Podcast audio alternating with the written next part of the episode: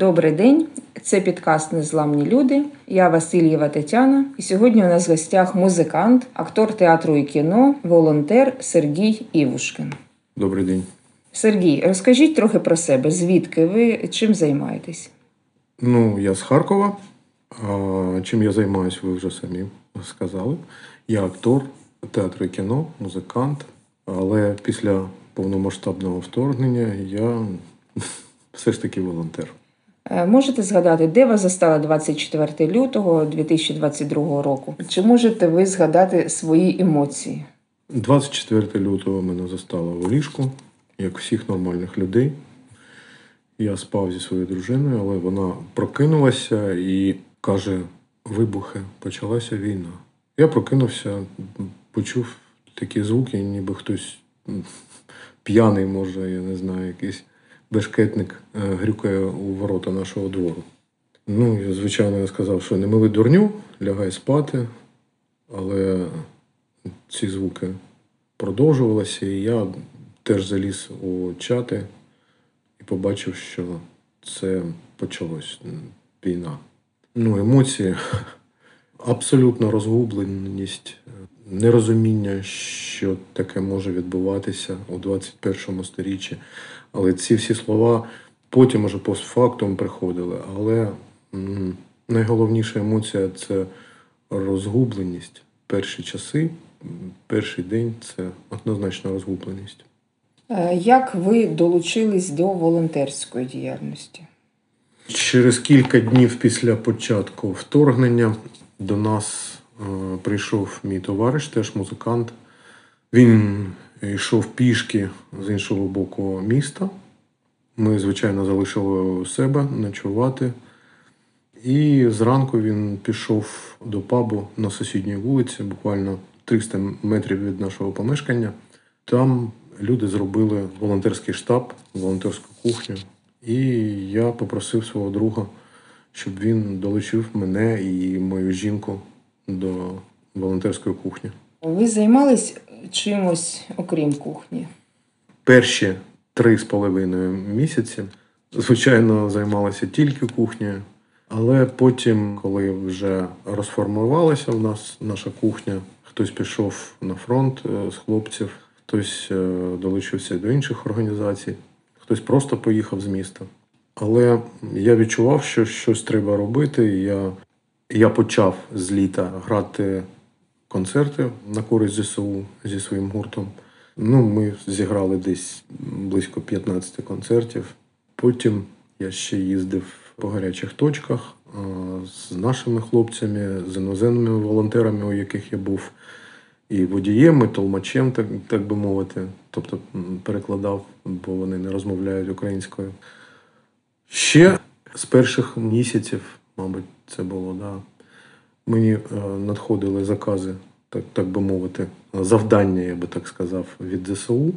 Це були російськомовні тексти, які я начитував на диктофон, відправляв їм, і потім монтувались відео з моїм голосом, і вони відправлялися в соцмережі Росії. Тобто, мій голос ФСБ вже знає.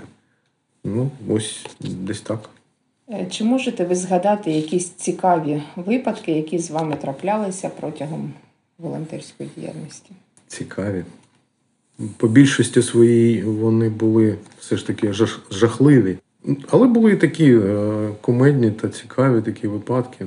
Ну, взагалі, ну, наприклад, Харків перші місяці після вторгнення був абсолютно пустим містом. Знаєте, дуже багато людей поїхало. Ідеш так по вулиці, і взагалі навіть машин немає. Не тільки людей, взагалі машин. І якщо хтось іде по вулиці, то десь дев'яносто відсотків, що ти його знаєш персонально.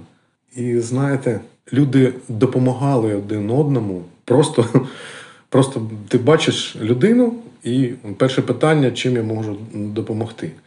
Також це було і до нас з боку інших людей. Ну, наприклад, нас, нашому товаришу, який, який мешкав неподалік від нас, йому першого квітня е, зробили операцію, в нього була язва шлунку. І ми сидимо з дружиною, я кажу, давай, може, борщика йому баночку літрову віднесемо, бо він там холостякує один. Ну, зробили так, зробили борщика, налили в баночку, прийшли туди, а там волонтери, люди теж там, ну, багато. Він, незважаючи на свою хворобу, теж долучений до волонтерської діяльності був. І ми прийшли туди з баночкою борщу, а ушли звідти з кросовками, з якимись футболками, з якимись штанами. Тобто ти йдеш допомагати, а нариваєшся на допомогу сам. Ну, такі, такі випадки, і люди, які залишилися у Харкові, дуже-дуже одне одного відчувають. Тобто, ну, я вам чесно скажу, з вірогідністю дев'яносто відсотків я зможу по глазах визначити людину, яка залишалася в Харкові, а яка уїжджала. Крім волонтерства, що вам надає підтримку, сили, натхнення, чим ви зараз займаєтесь? Зараз мене надихає Освітній дім прав людини міста Чернігів. Я проходжу там навчання, і це, звісно, мене надихає на подальшу діяльність. Я сподіваюся, що я ще можу бути корисним. І після того, як отримаю якісь нові знання, я думаю, що я буду більш ефективно приносити користь нашій країні. А ще, можливо, професійна діяльність, чим ви займалися до вторгнення? Як Знаєте, зараз? зараз професійна діяльність, та діяльність, якою я займався, музика. Тобто акторство, музика.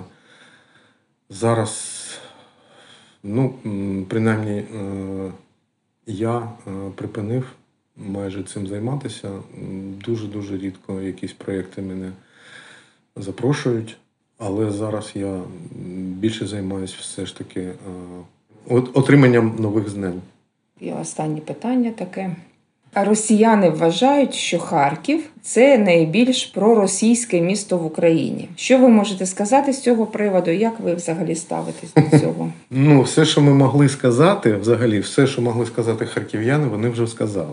Коли е, окупанти намагалися захопити наше місто, то всі харків'яни, які залишилися у Харкові, звичайно, ЗСУ, слава ЗСУ та е, Т Р О, і всі харків'яни дали відпір окупантам.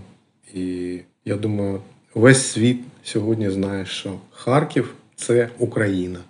І наприкінці нашого інтерв'ю, що ви можете сказати людям, які будуть слухати це інтерв'ю? Можливо, вони теж, як ви, захочуть долучитись до якогось волонтерського руху чи іншого напряму? Ну, що я можу сказати людям? Любіть один одного, любіть свою землю. І не чекайте, коли вас долучать до якогось там руху волонтерського чи до якоїсь діяльності. Робіть, що ви можете робити. Та слухайте гарну музику. Добре, дякую. До побачення.